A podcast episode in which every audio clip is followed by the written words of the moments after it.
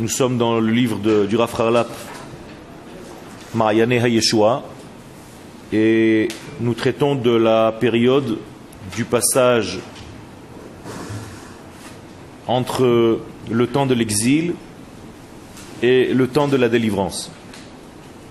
Nous avons dit que, de par nature, le passage est une période délicate. C'est pour cette raison que nous plaçons la mezouza à nos portes au moment de notre passage. C'est là où nous sommes dans la fragilité, dans l'incertitude et dans le déséquilibre momentané. Après, c'est déjà stable, et avant, c'est encore stable. Mais pendant le passage, nous sommes dans l'instabilité. Néanmoins, cette instabilité passagère est obligatoire pour pouvoir avancer. Les gens qui ont peur de l'instabilité passagère n'avancent pas dans leur vie. Et ils ressemblent à Essav, dont la traduction est Assoui, celui qui est déjà fait, et donc qui n'a pas à devenir, qui ne va nulle part, qui n'est pas en devenir. Alors que Israël, dans l'homme même, Yaakov, qui est la source de notre peuple, eh bien on voit que cette personne-là, que Yaakov Avinu, notre patriarche, a changé de nom tout au long de sa vie. Yaakov devient Israël, Israël va devenir Yeshurun. Yeshurun, c'est encore un nom de Yaakov de la fin des temps, ce qui prouve qu'en réalité, Yaakov est en éternelle évolution vers un devenir, et donc il est dans la Lehitavot, dans l'être qui va, qui avance. On peut dire que par rapport au nom d'Hachem, le nom de Elohim, qui est lui relatif à la nature, est un nom statique, de la même manière qu'un animal naît animal et qu'il ne peut pas bouger, il est ce qu'il est.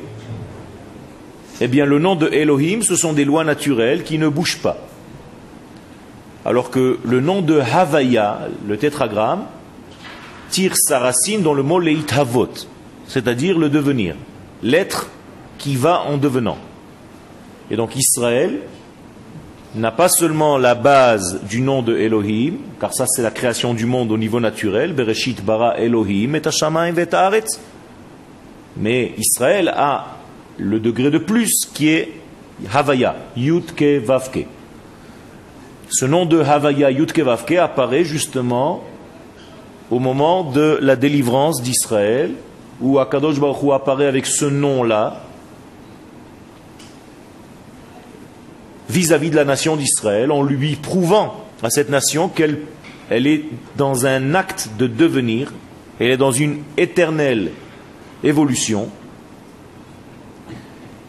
Et c'est pour ça qu'HaKadosh Baruch Hu dit à Moshe, dis-leur, je serai celui qui sera.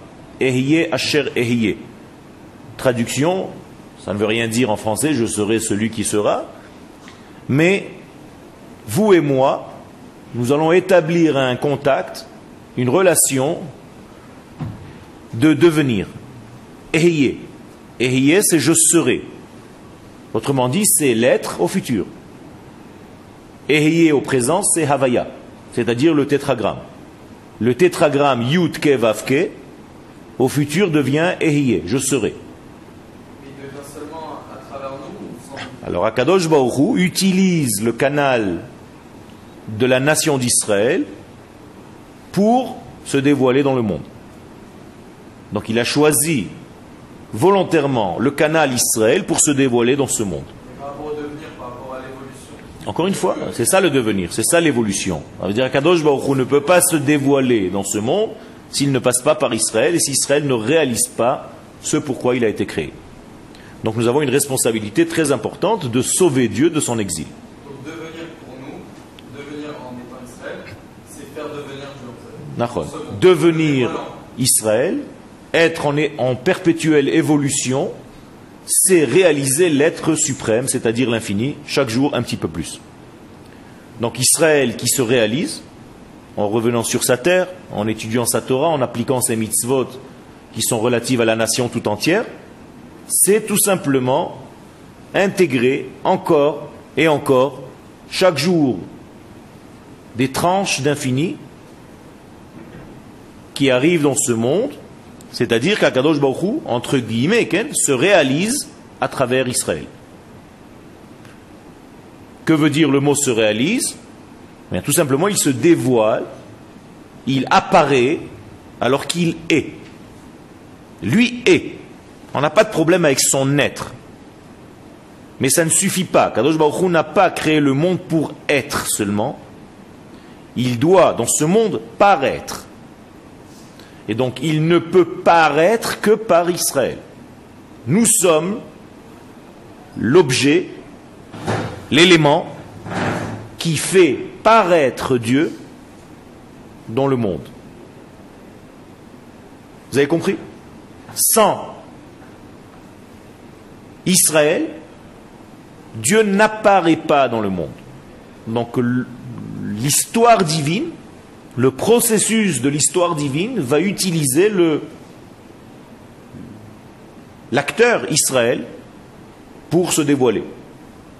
Et c'est pour ça qu'on nous raconte la sortie d'Égypte. La sortie d'Égypte, ce n'est pas seulement la sortie d'un peuple d'Israël d'Égypte, c'est tout simplement la preuve que pour que Dieu se libère, entre guillemets, de sa prison, c'est-à-dire du fait que le monde ne le connaisse pas encore, il faut que ça passe par l'histoire d'Israël qui, elle, cette nation, est libérée d'Égypte. C'est en libérant Israël d'Égypte que Dieu va libérer lui-même et va apparaître dans le monde petit à petit. Car la Torah sera donnée dès la sortie d'Égypte à Israël, à travers Israël, pour Israël et pour le monde entier. Moralité, l'histoire d'Israël, c'est l'histoire de Dieu sur terre. Okay. C'est un devenir plus relatif à une libération qu'un changement. Il n'y a pas de changement. Oui, voilà, Dieu ne peut pas changer. Ce qui change, c'est les couches de dévoilement qui sont de plus en plus claires dans notre monde. L'être divin, l'infini béni soit-il, et toujours dans son infinité béni soit-il. Ani Hashem lo shaniti. Moi, l'éternité, je n'ai pas de changement. Mais j'ai des degrés de dévoilement. Ces degrés correspondent et sont en rapport direct avec les ustensiles qui peuvent me dévoiler. Alors, si les ustensiles ne sont pas capables de me dévoiler, je reste dans ma cachette.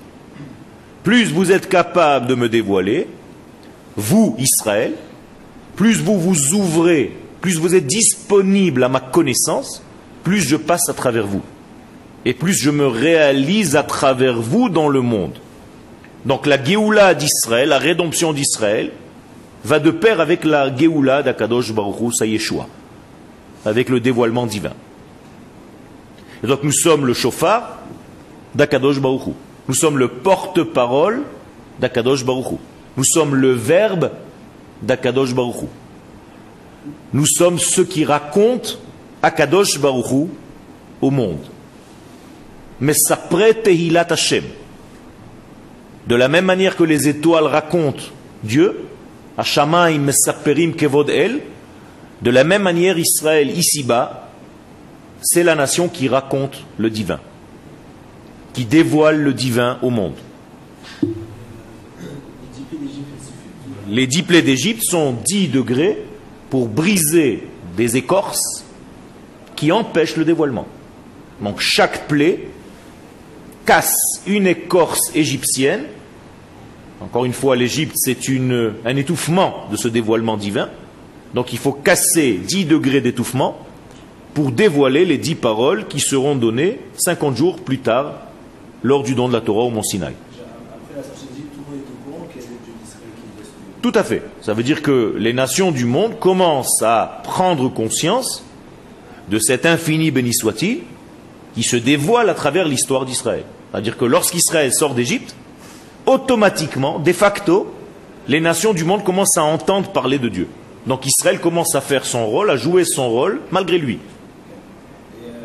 Et lorsqu'Israël revient sur sa terre, alors là, la parole de Dieu est encore plus forte.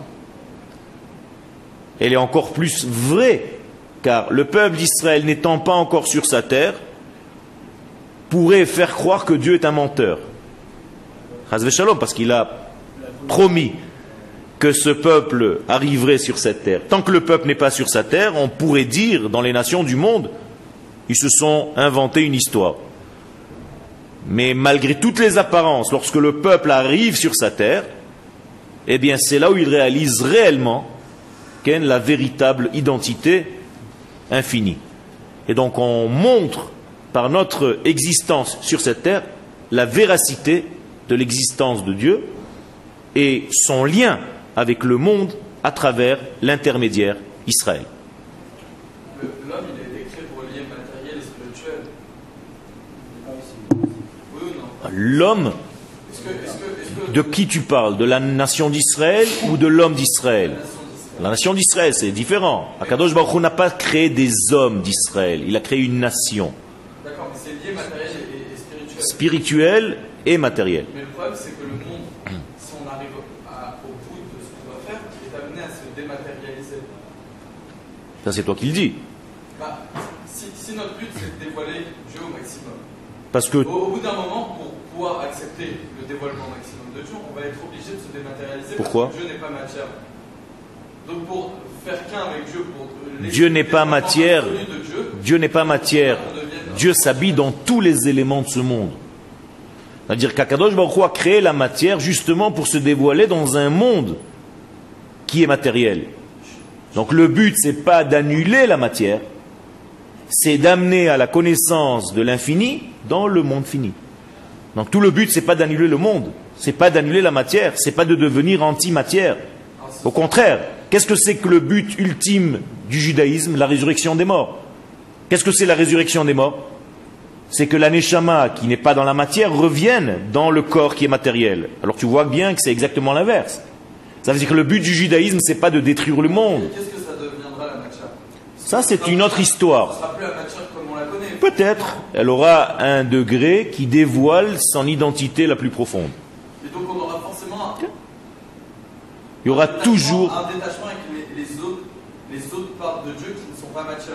Parce que Dieu n'est pas que matière. Je vais te rassurer, on ne sera jamais lui. D'accord ? C'est tout. À partir du moment où tu comprends ça, lui restera toujours le créateur du monde, l'infini béni soit-il. Et nous, même si on avance dans cet infini, on n'atteindra jamais l'infini, car de sa nature il est infini. Donc on va vers l'infini sans jamais l'atteindre. Donc jusqu'à quand ça n'existe pas, cette question est déjà fausse au départ.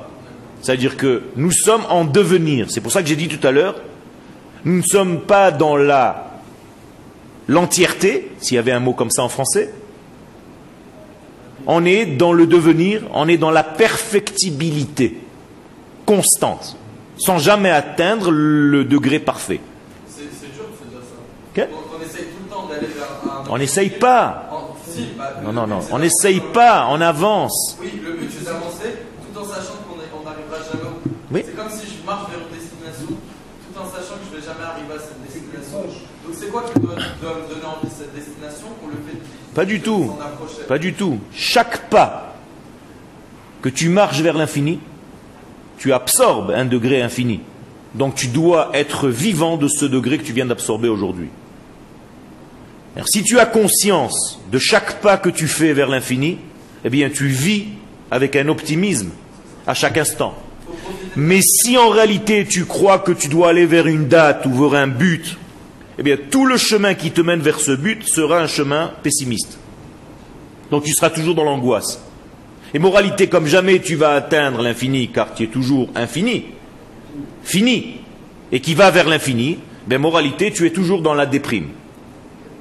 Moralité, pour être heureux, pour être un juif normal, il ne faut pas attendre des dates de Geoula, il faut comprendre que la Geoula est un processus et vivre chaque instant de ce processus comme une partie intégrante de la Geoula elle-même. Il faut se promener, pas marcher. Exactement. Il faut se promener avec HaKadosh Baruch Hu, c'est-à-dire que chaque pas avec lui est déjà un bénéfice de vie. Mais si tu attends un but ultime, qui n'arrivera forcément jamais, car il est de l'ordre de l'infini, eh bien, tous les pas qui te mènent vers ce degré sont remplis d'angoisse, et de vide, et de déception, et d'impatience. Donc tu deviens malade. Et donc il faut faire très attention de ne pas voir la Géoula comme une date, mais comme un processus, qui, chaque instant de ce processus, je profite de la vie qu'il me donne. Vous comprenez? C'est très important. Ça veut dire que pour ceux aujourd'hui à qui vous posez la question est-ce que la Géoula a eu lieu et qui vous disent non, pas encore, ce sont des gens qui ne vivent pas en réalité. Ils sont dans l'attente de commencer à vivre. Alors que quelqu'un qui comprend que la Géoula a déjà commencé, depuis quand la Géoula a déjà commencé? Depuis la sortie d'Égypte. Car l'Égypte c'est l'éloignement le plus grand qu'on puisse atteindre depuis la création du monde. C'est comme si le monde s'était éloigné jusqu'à atteindre le degré Égypte. Mais à la sortie d'Égypte, c'est le retour vers Hachem. Donc chaque degré depuis ce jour-là ne fait que nous avancer dans ce cheminement vers l'infini, béni soit-il. On ne peut pas y avoir de chute. Okay? On ne peut pas retomber en arrière, ça n'existe pas. Ça n'existe pas. Non, ce sont des marches arrière dans l'histoire qui en réalité sont toujours pour avancer. Je vous ai déjà donné un cours à ce sujet-là, en disant que si de temps en temps tu fais une marche arrière en voiture, tu ne vas pas considérer cette marche arrière comme étant une partie de ton chemin. C'était juste pour éviter un obstacle. Mais ton cheminement, il est toujours en marche avant. On n'a pas à comparer. Dans la sortie d'Égypte, vers la Géoula complète, nous avons des chutes qui sont des chutes, mais qui sont dans une courbe ascendante.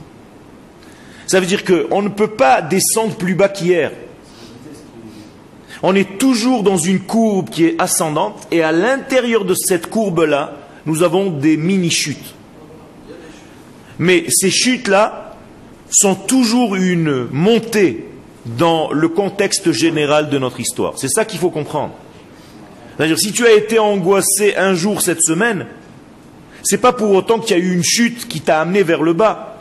C'est une chute qui t'a permis, le lendemain, de reprendre le chemin qui t'amène encore plus haut. Et donc, elle aura été presque nécessaire, cette chute-là, pour retrouver ton degré encore plus élevé. Je vais vous donner quelque chose, un exemple. Motsaei Shabbat, d'après ce contexte que je viens de dessiner, d'après cette courbe-là, est obligatoirement plus élevé que le Shabbat lui-même. Comprenez? Alors que Motsaei Shabbat, vous vous sentez vide du Shabbat. Mais en réalité, c'est un faux vide. C'est un vide par rapport au Shabbat d'hier. Mais tu as l'impression que tu es tombé. Tu n'es pas tombé. Tu es déjà en train de monter vers le Shabbat suivant. Donc ton élément de vie, ton sentiment de vide, est un sentiment de vide parce que tu es à un étage supérieur et tu ne connais encore personne. Mais tu es déjà monté de classe. On t'a sorti de Kita Aleph pour entrer dans Kitabet, alors tu es angoissé mais en Kitabet parce que tu ne connais encore personne. En Kita Aleph tu faisais le beau parce que tu étais le meilleur de la classe. Mais là tu es en Kitabet, n'oublie pas. Donc, ton angoisse, c'est une angoisse de Kitabet. C'est déjà beaucoup plus élevé que Kita Aleph tout entière. Vous comprenez? Donc, la destruction du deuxième temple, par exemple, pour donner un élément concret. Le lendemain de cette destruction du deuxième temple, on est encore plus élevé que le moment où le temple existait. Pourquoi? Parce que c'est cette destruction qui nous prépare au troisième temple. Alors c'est difficile au moment du vécu de le voir parce qu'on est en train de souffrir malgré tout. Mais dans un contexte de l'histoire générale, on s'aperçoit que cette destruction s'inscrit dans une courbe ascendante qui nous amène que vers le troisième temple. C'est-à-dire que dans les 2000 ans de Galoute, on est plus haut qu'à l'époque de David Amel. Bevadaï. Parce que justement l'évolution nous amène à ce que nous sommes aujourd'hui, à réintégrer notre peuple, notre État, notre terre. Et donc on ne fait qu'avancer. Holech Vatov. C'est-à-dire le processus L'histoire juive est une histoire spiralique optimiste. Nous sommes dans un temps optimiste. Nous optimisons le temps. Le temps pessimiste est un temps linéaire, circulaire, qui ne lie pas les deux. Le temps Israël est un temps qui relie la droite et le cercle, c'est-à-dire un temps spiralique, un temps spiral, un temps qui évolue, un temps qui monte. Et chaque élément dans ce temps-là, chaque degré de ce temps-là, est plus riche que le degré d'avant. Car je mange encore, j'intègre encore un élément, encore une tranche d'infini.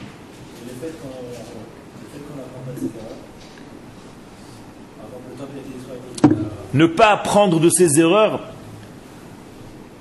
Les erreurs d'abord ne sont que dans un contexte individuel. Il n'y a pas d'erreur au niveau du collectif Israël. Les fautes ne sont que chez l'individu. Les fautes ne sont que chez les pratim. Il n'y a pas de faute au niveau du klal. Klal Israël ne peut jamais fauter. Klal Israël ne peut jamais sortir de son rail. Pourquoi? Parce que c'est une neshama créée par HaKadosh Baruch Hu, par l'infini, béni soit-il. La neshama ne faute pas. Les individus, c'est-à-dire les éléments de dévoilement, qu'on appelle les rayons de ce grand soleil, eux peuvent dévier en réalité de ce grand soleil. Est-ce qu'ils sont, ces rayons-là, fidèles au soleil qui leur a donné vie ou pas? C'est-à-dire que nous, en tant qu'individus, nous devons nous poser la question, suis-je fidèle à la grande neshama, à ma source, au niveau du collectif Israël? Ou est-ce que je suis en train de vivre une vie qui est complètement déconnectée, Khazvé Shalom, ou peu connectée, ou peu déconnectée? Je dois me mesurer vis-à-vis de ma nation d'Israël. En général, on regarde les autres et on regarde pas la nôtre. C'est ça le problème. Ouais. Le problème, c'est que si on reste au niveau de l'éparpillement et qu'on ne sait pas quelle est notre source, eh bien, tu ne comprendras pas en réalité où est le véritable chemin. Je vais vous donner l'exemple d'un arbre avec des 200 000 feuilles. Si chaque feuille de l'arbre regarde l'autre feuille d'à côté, qui a raison? Moi j'ai raison, je suis sur cette branche-là. Et l'autre lui dit non, c'est moi qui ai raison, je suis sur l'autre branche. Mais en réalité, ça n'existe pas, chacun sa vérité. Il y a une seule vérité, mais il y a différentes manières de la dévoiler. Okay. Alors il y a un problème. Alors je dois me connecter à ma source. La preuve en est, c'est que si je coupe maintenant avec un sécateur l'une des feuilles, qu'est-ce qui se passe avec cette feuille-là? Elle est en train de mourir. Pourquoi? Elle a été déconnectée de son tout. Mais c'est la même chose. Un homme d'Israël qui est déconnecté de son tout, et au niveau de l'espace, Khazvé Shalom, qui ne vit pas avec sa nation sur sa terre, et au niveau de la Torah, c'est-à-dire qui ne vit pas selon les critères de la Torah et les mitzvot qui appartiennent à la nation d'Israël, et qui ne vit pas au temps d'Israël, c'est-à-dire qui ne respecte pas le Shabbat et les fêtes comme il faudrait le faire, eh bien c'est un homme qui est en train de prendre un sécateur et de se couper lui-même de la nation d'Israël sur trois niveaux, le temps, l'espace et sa nature humaine. Et donc il est en train de mourir sans s'en rendre compte, Khazvé Shalom. Pour revenir à la vie, il faut revenir à l'endroit de la nation, c'est-à-dire la terre d'Israël. Il faut revenir aux valeurs du temps de la nation, c'est-à-dire le Shabbat et les fêtes. Et il faut revenir à la nature Israël, c'est-à-dire vivre avec les qualités divines qui nous incombent, qui nous remplissent, et parler comme un homme d'Israël, agir comme un homme d'Israël, appliquer la Torah et les mitzvot, comme un homme d'Israël appartenant à ce grand peuple. Vous comprenez, la chose est très simple. Où on est lié, où on est déconnecté, Khazvé Shalom. Où on joue le jeu et on dévoile, où on se déconnecte, Khazvé Shalom, et on décide de ne plus être révélateur de cette identité que j'ai en moi, à l'intérieur de moi, qui malgré moi restera toujours en moi, et je serai jugé parce qu'elle est toujours en moi. C'est-à-dire on va me juger en rapport avec cette qualité intrinsèque qui est à l'intérieur de moi. On va la mettre devant moi, Et on va me dire, est-ce que tu es fidèle à cette qualité-là ou pas? Vous comprenez? L'âme d'Israël, c'est un élément qui ne bouge pas. C'est lui le baromètre. C'est lui, c'est par rapport à lui qu'on va juger les actions de l'homme. On va te dire, voilà le modèle initial, le modèle parfait. C'est la neshama du peuple d'Israël. Maintenant, montre-moi, toi, en tant qu'individu, à combien de distance, d'espace, de temps et de vie tu es de ce modèle initial. Quel ? D'accord ? Mais le problème, c'est qu'il est rentré dans un système où il ne dévoile pas. Donc le seul libre arbitre que nous ayons dans ce monde, c'est de dévoiler ou de ne pas dévoiler. Je vais le dire avec des mots simples, étudier ou ne pas étudier. C'est-à-dire savoir qui je sais, qui je suis ou pas. Et là, c'est le choix de l'homme. S'il ne sait pas, c'est de sa faute.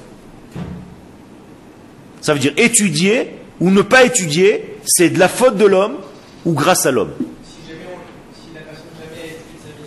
C'est un problème. Eh bien justement, il faut rentrer, il aura des exemples dans sa vie, il aura des rencontres dans sa vie qui vont l'obliger un jour à prendre conscience de son état. On peut rattraper le temps perdu. Quel ? On peut rattraper le temps perdu parce que ce domaine-là, c'est un domaine qui est au-delà du temps. Alors que la Torah, c'est au-delà du temps. Alors, tu prends un Bachour Yeshiva qui est arrivé dans la Yeshiva depuis un mois et tu prends un Bachour Yeshiva qui étudie depuis 5 ans, tu ne pourras plus faire la différence au bout de 3 mois. Ils vont être en Chavruta tous les deux, tu ne vas plus savoir. On va te mettre de loin, on va te dire c'est qui le plus ancien des deux, tu ne pourras plus. Okay? Pas forcément. Pas forcément. Ça veut dire qu'ils sont en train de se développer dans un système, il est déjà dans le train.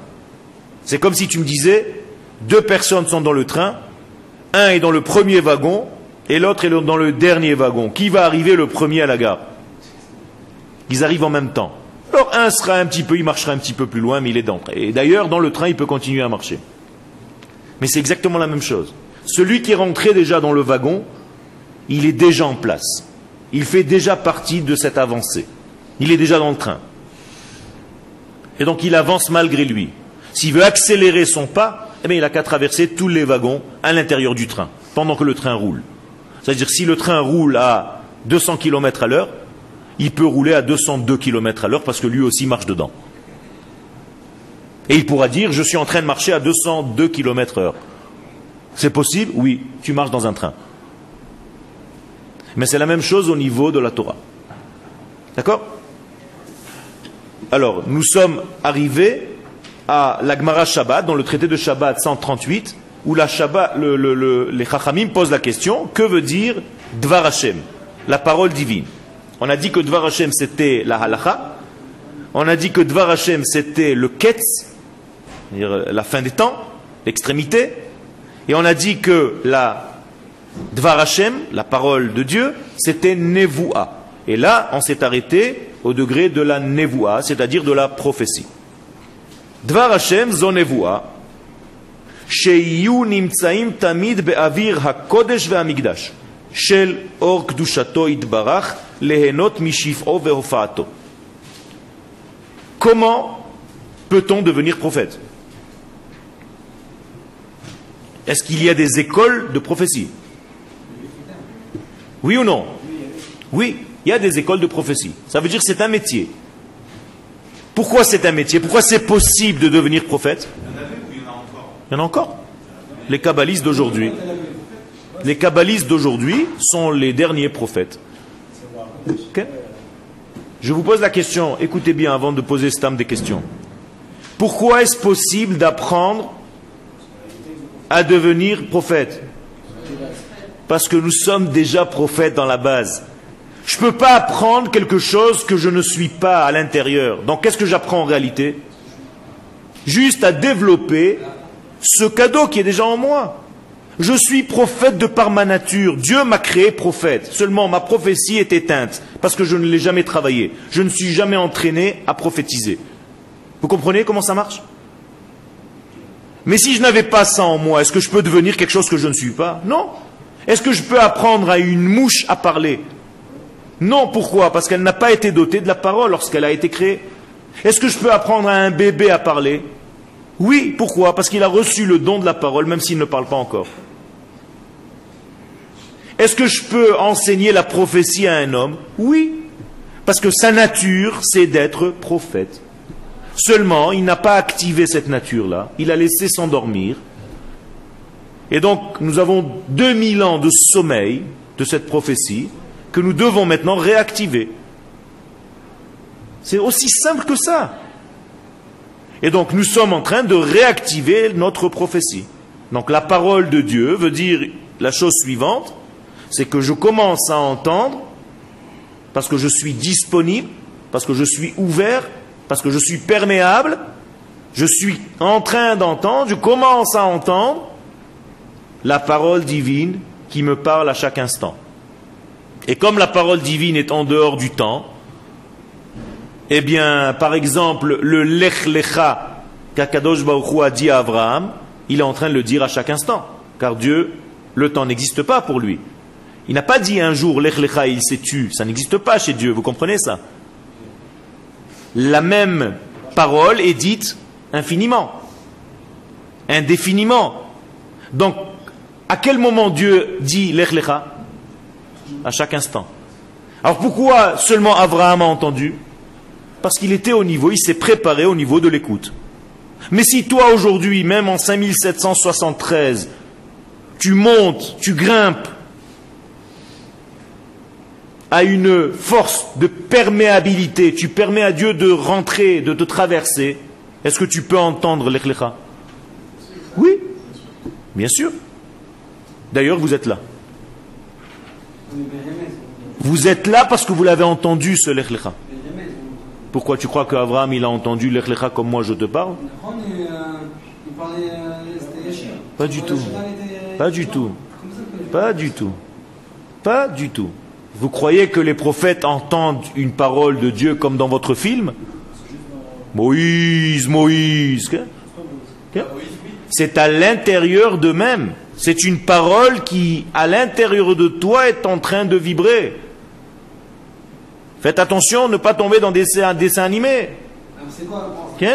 Ça veut dire qu'à l'intérieur de l'homme, il y a un réveil. Ça veut dire que le Lech Lecha, ça peut être une prise de conscience que je n'ai plus rien à faire dans un pays qui n'est pas le mien. C'est tout. Si vous attendez d'entendre la véritable voix, vous pouvez attendre longtemps. Vous allez finir dans un hôpital de fous. Ça c'est autre chose, tu es en train de me parler de Moshe. Moshe ça n'a aucun rapport avec les autres prophètes. Non, non, non, non, non, Moshe c'est une autre prophétie, c'est autre chose.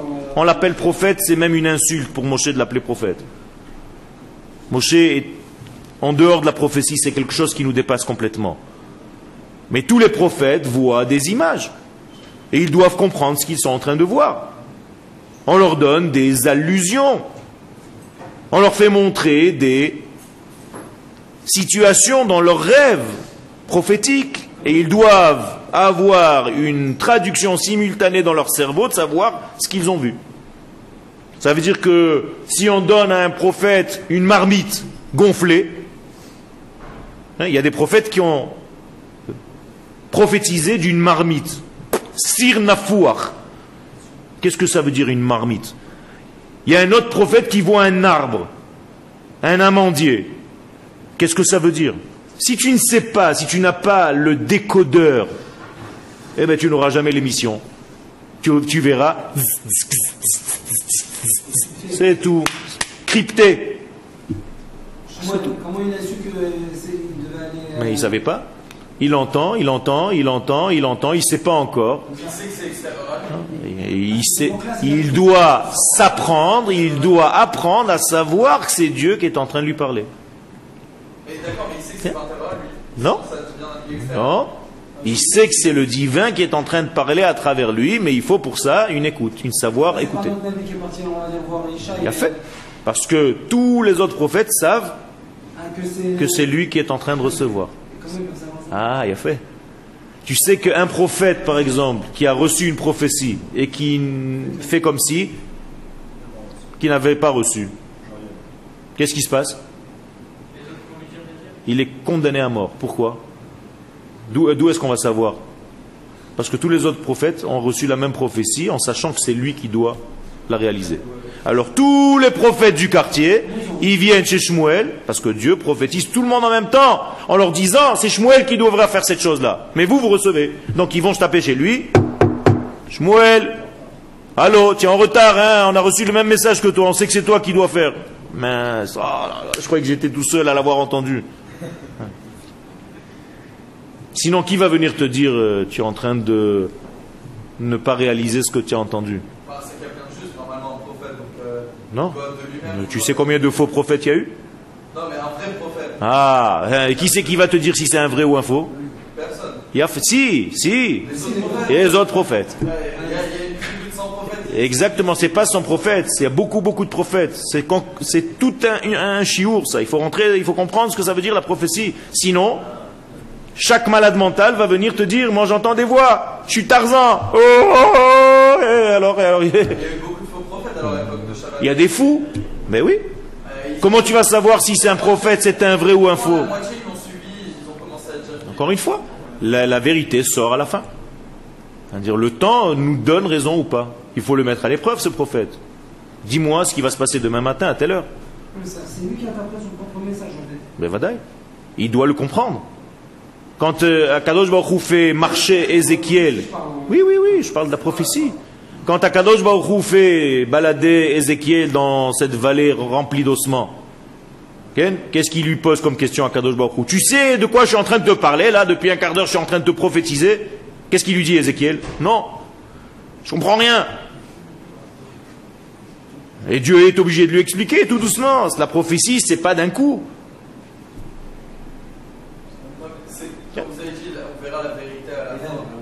La vérité par rapport à la situation, c'est-à-dire que si les choses sont en train de se réaliser, c'est que le prophète était vrai rétroactivement. Et comme la Torah toute entière, c'est une prophétie, qu'est-ce que c'est la prophétie en réalité? C'est la parole de Dieu à l'homme. C'est ça la prophétie, c'est pas un type qui voit l'avenir, ça c'est pas un prophète. C'est pas ça la prophétie ça vient du haut vers le bas. C'est HaKadosh Baruch Hu, l'infini béni soit-il, qui décide de parler à l'homme pour lui faire passer un message pour le peuple. De lui faire parler ou qu'il se parle intérieurement? Non, de lui faire passer ce message avec sa manière à lui de comprendre les choses. Si moi je suis artiste, eh bien HaKadosh Baruch Hu, si un jour il veut me prophétiser, viendra me parler avec des choses que je connais, avec des couleurs, avec des formes, parce que c'est ce qui est plus proche de ma nature. Tu comprends? Qu'est-ce que ça veut dire adamé? Je vais ressembler à ce qu'il est capable de recevoir. Si c'est un mécano, eh bien HaKadosh Baruch Hu va venir le prophétiser à travers une Ferrari. Ça veut dire que Dieu parle à l'homme selon le niveau qu'il est capable d'entendre, qu'il est capable de décoder, de déceler. Hein, ne rentrez pas dans des bandes dessinées. C'est pas. Dieu nous a parlé pour nous faire venir en Israël. Il a fait, mais toutes les raisons qu'aujourd'hui, moi je vais dire, qui vont nous faire venir en Israël. Tout à fait. Tu as entendu la voix céleste comme une prophétie qui t'a parlé. C'est une prophétie qui t'a dit Lech Lecha, monte en Israël. Et toi, tu l'as entendu par un type qui est venu te voir dans la rue, par la Sochnout qui est venue te machin. Tu as reçu un coup de téléphone du Rav partout. Je ne sais pas. Tu as accepté d'entendre le message, donc tu as entendu le grand chauffard qui t'a dit reviens à la maison. Il a fait, mais tu es capable d'entendre celui qui est relatif à la Torah. Pourquoi pas de parler de Torah de façon directe? Il n'y a pas de façon directe, ça n'existe pas, parce que la façon directe, elle est pour toi, elle est subjective. Subjective, on va dire la plupart de ce monde. Tu peux pas, c'est subjectif. Même le cours que je suis en train de vous donner maintenant, si je vous demande maintenant de l'écrire, chacun il va me raconter une autre histoire. Pourtant j'ai donné le même cours. Donc il faut qu'il y ait quelque chose, un élément objectif qui fasse le lien avec tout le monde. C'est HaKadosh Baruch Hu. Le seul objectif dans ce monde c'est la Torah. C'est tout. Qui nous vient de l'au-delà. C'est la seule source sur laquelle on peut se fier. Le problème c'est que quand l'homme comprend la Torah, il la comprend de manière subjective. Il a fait. Alors même dans... Au final, personne ne pourra avoir... Non, Tant que c'est au niveau de la Torah, que tu es en train d'étudier la Torah, et si on étudie tous les deux la Torah, même si toi tu la comprends à ta manière et moi à ma manière, on peut discuter et la lumière sortira entre nous. Parce qu'on est tous les deux en train de s'affairer dans cette même Torah qui a été donnée par HaKadosh Baruch Hu. Au final, c'est quoi la vérité? La vérité, c'est l'ensemble de nous deux. C'est ni toi ni moi. C'est tous les deux. Je commence à étudier la Torah, okay. Je m'éloigne de la vérité parce que je suis tout seul dans mon étude. Non. Si tu es seul dans ton étude, oui. Mais si tu es deux dans ton étude... Il a fait une chavruta. Peu importe. Non, t'inquiète pas, les 69, peut-être, ils penseront comme toi, donc tu n'es toujours pas 70. 70, c'est une autre notion. Mais toi, avec une chavruta, qui te contredit ce que tu dis, eh bien, entre vous deux sortira la lumière divine. Okay. C'est un prophète. C'est un prophète qui recevait de façon directement. D'accord. Comme les dessins animés. Non. Non. Non. Okay. Non. Adam Harishon, c'est pas qu'il a besoin d'entendre une parole. Il vit sa vie naturellement. C'est ça sa prophétie. C'est tout doucement, c'est le livre de Shemot. Les instructions, c'est les livres de Shemot, c'est-à-dire le don de la Torah. Parce qu'il faut d'abord que l'humain, okay, l'humain par sa nature, il est déjà détaché. Sinon, il ne peut pas vivre. D'accord? Détaché de Dieu, qui lui a donné la vie. C'est-à-dire que si l'homme reste lié complètement à l'infini, béni soit-il, il ne sera jamais l'homme. Il est inclus dans l'infini, donc il n'existe pas. Donc pour donner à l'homme la liberté, il faut d'abord l'éloigner. Une fois que l'homme est éloigné, il peut choisir ou ne pas choisir. Mais s'il est dans l'éternité, il n'a pas de choix. C'est ce que je t'ai dit tout à l'heure au début du cours. Il a fait. Ça veut dire que l'homme est obligé, de par sa nature, d'être d'abord. Donc Dieu est obligé, entre guillemets, de se cacher. Pour te laisser être. Sinon, tu n'aurais jamais pu ni parler, ni penser, ni dire quoi que tu fais. Comment est-ce que c'est possible que tu fasses des fautes? Tu fais des fautes, toi? Pourquoi tu fais des fautes? Comment est-ce possible que tu fasses des fautes? Non, c'est pas le mauvais penchant. Si c'est le mauvais penchant, c'est pas toi, c'est lui. Non, mais je suis, on va dire, qu'est-ce que tu es? Tu es. C'est un ange qui est venu et qui t'embrouille. C'est toi-même qui fabrique tes mauvaises actions. Yetzer vient du mot Yetzira. Yetzira veut dire. Ça veut dire que l'homme, il a deux possibilités en lui de création, créativité. J'ai une force de créativité très développée. C'est tout. C'est-à-dire que...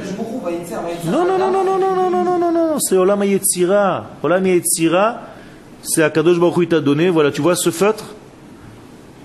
Imagine-toi que c'est 10 en valeur numérique. Ok? Moi, j'ai deux tendances à l'intérieur de moi. Ou je fais de ce 10 moins 10, ou je fais de ce 10 plus 10. C'est tout. C'est pas un ange, machin, extérieur. C'est tout, c'est moi. C'est la même force. Est-ce que le mal existe dans ce monde? C'est pas moi, parce que... Ouais, c'est pas toi. Pourquoi tu es puni alors? Non. Notre intérieur, elle est forcément, elle va se coller à tout ce qui est... Encore une fois, tu es en train de me parler de ta source divine. Mais la source divine, il y a comme ça, il y a une influence sur l'extérieur, donc forcément c'est... Alors pourquoi tu fautes? Je te repose la même question. Je faute parce que forcément il y a quelque chose... Alors, je suis en train de t'expliquer ce que c'est. Je suis en train de t'expliquer ce que c'est. C'est toi-même, c'est personne d'autre. C'est-à-dire que c'est le Olam Yetzira. Il y a le Olam Atzilut. Là-bas tu es complètement collé à Dieu. Ça c'est impossible. Alors, ça veut dire qu'on a... C'est la base. Olam Bria, Ken Barra, ça veut dire dehors. Barra. Ça, c'est déjà le monde extérieur. On t'a sorti d'eux. Une fois qu'on a sorti d'eux, on t'a donc séparé. Là, tu peux choisir. Donc, en réalité, le mal, ça n'existe pas. Le mal, c'est juste toi qui donne un signe à quelque chose. Est-ce que l'atome, c'est bon ou c'est mauvais? Ça ne veut rien dire, bon ou mauvais. Il y a fait, mais... Eh bien, c'est la même chose. Ça ne veut rien dire. C'est la même puissance que toi, tu utilises dans le mal... ou la même puissance que toi tu décides d'utiliser dans le bien, mais la puissance c'est la même. Ça veut dire qu'on a un c'est tout. Ça veut dire qu'on a un goût pour les créativités négatives. On a une attirance qui est équilibré des deux côtés. Sinon, le jeu est déjà trompé au départ. Donc tu as l'attirance, tu peux choisir dans chaque élément de faire le bien et le mal avec cet élément-là. Est-ce que la sexualité, c'est une faute? Non, ça dépend comment. Il a fait, mais... Tu comprends? Tout est pareil. Est-ce que ça évolue, ça? Bien sûr, ça évolue. Parce qu'aujourd'hui, dans notre société, tuer, ça devient... Tout à fait. Ça veut dire qu'il y a des yetsarim, il y a des forces créatives chez l'homme qui changent un petit peu de structure. Alors, ce qui nous attirait avant ne nous attire plus aujourd'hui. La balance est toujours équilibrée. Sinon, tu ne peux pas être jugé. Toujours au milieu. Peut-être avant, la sexualité, c'était moins et plus... Avant, c'était le Avodazara. D'accord? Ça veut dire qu'il n'y a rien de mal. C'est toi qui donnes la couleur mal ou toi qui donnes la couleur bien à la même chose. C'est tout. C'est tout. Mais c'est Dieu qui a défini le bien et le mal. Ça c'est la Torah. Parce qu'aujourd'hui on considère que l'homme définit soi-même le bien. Non, ça c'est déjà subjectif. Nous on est en train de parler de l'objectif. On est tous d'accord que c'est la Torah qui gère, c'est-à-dire la parole divine. On est en train de parler de la Torah objective, c'est-à-dire on est en train de parler des lois qu'Akadosh Baruch Hu, l'infini qui a créé ce monde, c'est. Et nous partons par le même départ que nous sommes. On a voulu être soumis à cette lumière, on est d'accord. Mais j'avais le choix, il y a plein de gens, il y a beaucoup plus de gens à l'extérieur que dans la yeshiva, on est d'accord. Qui ne veulent pas étudier, qui sont libres, totalement libres. Et ils font de leur vie ce qu'ils veulent. Ils ont l'impression même que Dieu n'existe peut-être même pas, tellement il s'est bien caché. On est d'accord avec ça. Donc vous avez déjà l'écoute. Baruch Hashem. Vous avez déjà eu la chance, par 1000 raisons chacun, de commencer à entendre la parole d'Akadosh Baruch Hu qui est en train de circuler dans votre vie, ou par un cours, ou par un conseil, ou par un rave, ou par un ami, ou par... je ne sais pas. C'est déjà une bracha. Et si vous évoluez dans cette bénédiction, si vous étudiez, si vous approfondissez, vous allez commencer à entendre des choses encore plus élevées. Et je vous ai dit tout à l'heure, le fait que vous soyez ici en Israël, c'est que vous avez été perméable à cette écoute, et non seulement perméable, mais vous avez fait l'acte de le réaliser. Parce que tu peux entendre quelque chose et te dire, non, c'est des voix, c'est pas moi. À l'intérieur, je sais qu'il faut que je parte, mais bon. Non, vous avez eu le courage de le faire. Et pour ça, vous allez être récompensé. Ça veut dire qu'Akadosh Baruch Hu n'oublie pas une prophétie qu'il t'a donnée, que tu as pu entendre au moment où il te l'a dite, et tu l'as réalisée. Vous croyez que c'est comme ça? Dans votre vie, Akadosh Baruch Hu vous a déjà signalé. Ces jeunes-là, ils ont entendu ma voix, même dans une période où c'était difficile. La preuve, 80% n'ont rien entendu, et eux, ils ont entendu. Et non seulement ils ont entendu, mais ils ont saoulé leurs parents pour venir étudier en Israël et pour terminer leur vie ici.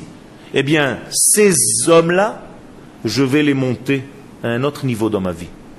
Ça veut dire que vous êtes déjà marqués dans un livre supérieur chez Akadosh Baruch Hu, comme ceux qui sont capables d'entendre. Vous comprenez? Il faut bien comprendre ces choses-là. Et c'est ce que le Zohar nous raconte. Avraham Avinu, c'est pas mieux qu'un autre. Akadosh Baruch Hu dit Lech Lecha à tout le monde. Seulement Avraham, il a prophétisé, il est monté à ce niveau d'écoute, il a été disponible, il était à l'écoute, il s'est ouvert, il a entendu Lech Lecha. Et qu'est-ce qu'il a fait? Il a fait ses valises. Et il est venu malgré sa richesse, malgré tout ce qu'il avait là-bas. Et qu'est-ce qu'il a entendu? Je ferai de toi une grande nation, pas un grand homme. Il a changé du niveau égoïste où il était, un grand homme, pour devenir une nation. Vous comprenez ce qu'il a entendu, Abraham? Eh bien, c'est exactement ce que vous avez entendu. Comme ça dit le Zohar. Abraham Shama Veba. Sauf qu'à l'époque d'Abraham, c'est pas un message pour l'humanité. Pour même maintenant. Ça veut dire, mais ça veut dire quoi? Non, Abraham, c'est la source du peuple d'Israël. Oui, mais ça, si d'autres personnes l'avaient entendu. Et la preuve, il avait des âmes avec lui, donc il y a d'autres personnes qui l'ont entendu à part Abraham. Non. La preuve, c'est non. Alors, c'est quoi les âmes qu'il a fait? Eh ben, les âmes, c'est que lui, après, a convaincu les autres. Il a organisé des shiurim. Et il aura peut-être. C'est tout. Mais il aura peut-être permis d'entendre ce message. Peut-être, mais ce n'est pas le même message. Ceux qui se sont convertis à l'époque, c'était ça la conversion, ont entendu le même message à travers Abraham. C'est plus la peine qu'Akadosh Baruch Hu prophétise tout le monde. Alors, s'il y a un rap qui nous dit à l'heure d'Israël,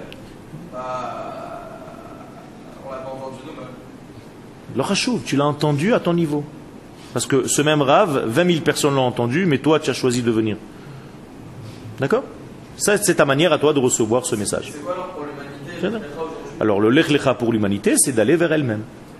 Qui d'ailleurs est pour nous aussi. Le Lech Lecha pour Israël, c'est un Lech Lecha différent des autres nations.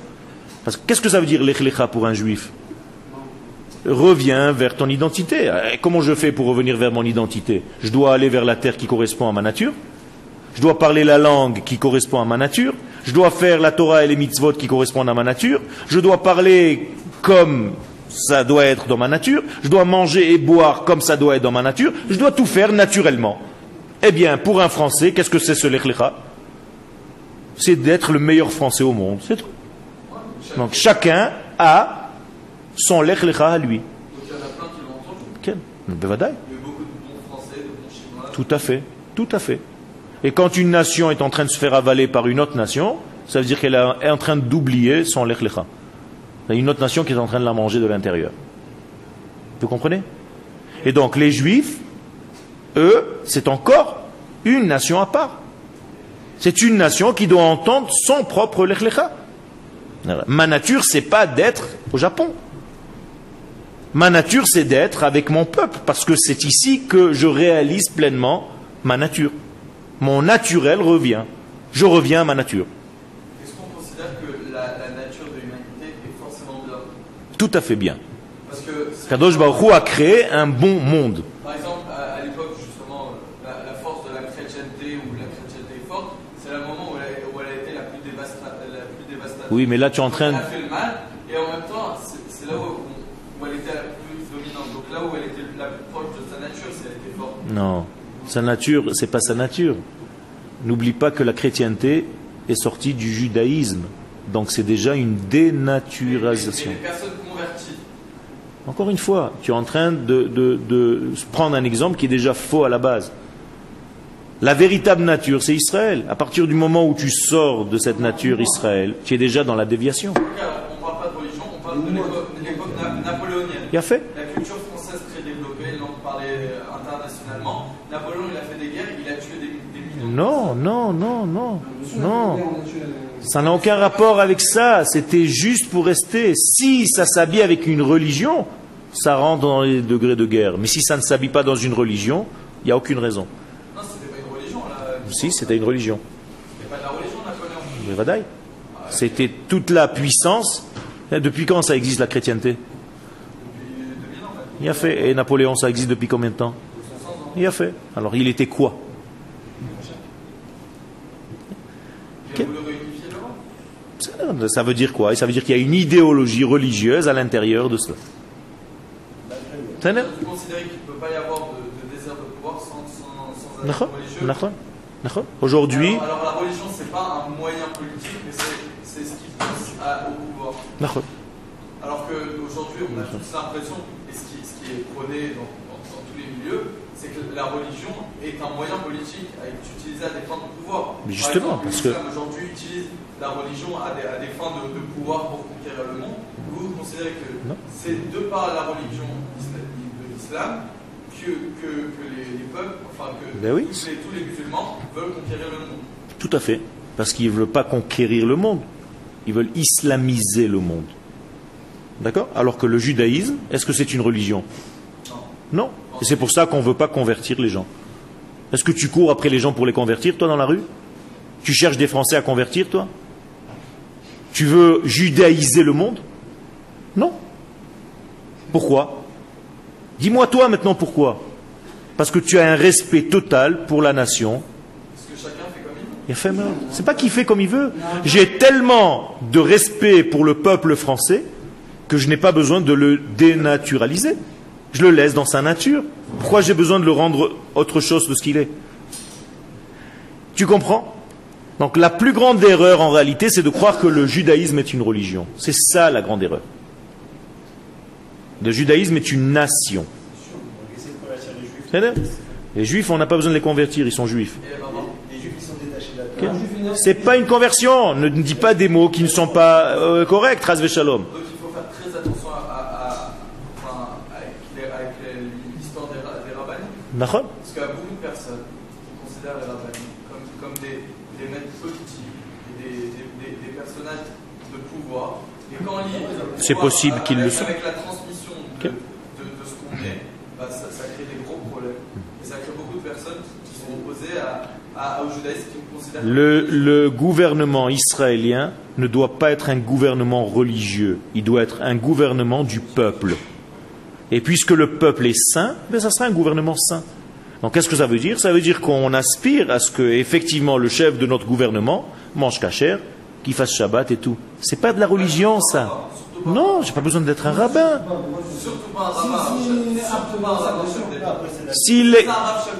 Écoute-moi, si le chef d'État a une grande connaissance en Torah, il s'appelle Rav. C'est pas un titre, Rav, c'est pas un examen.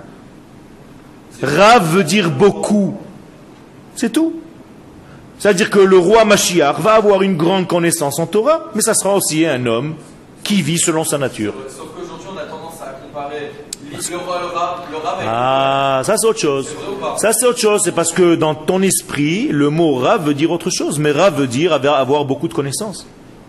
C'est tout. Mais sauf qu'aujourd'hui, on n'a pas le Beth Hamikdash, le Rav il est comparé aussi avec le... Alors les hâtes, on va vers cet aboutissement. C'était juste pour un petit peu ouvrir, parce que la suite de notre texte, c'est donc sur la prophétie. Et donc, qu'est-ce que c'est qu'un véritable prophète? Comment on peut entendre ce degré-là? Et comment Dvar Hashem, c'est le dernier degré de la Gemara, là, donc Shabbat 138, Dvar Hashem zon Nevuah.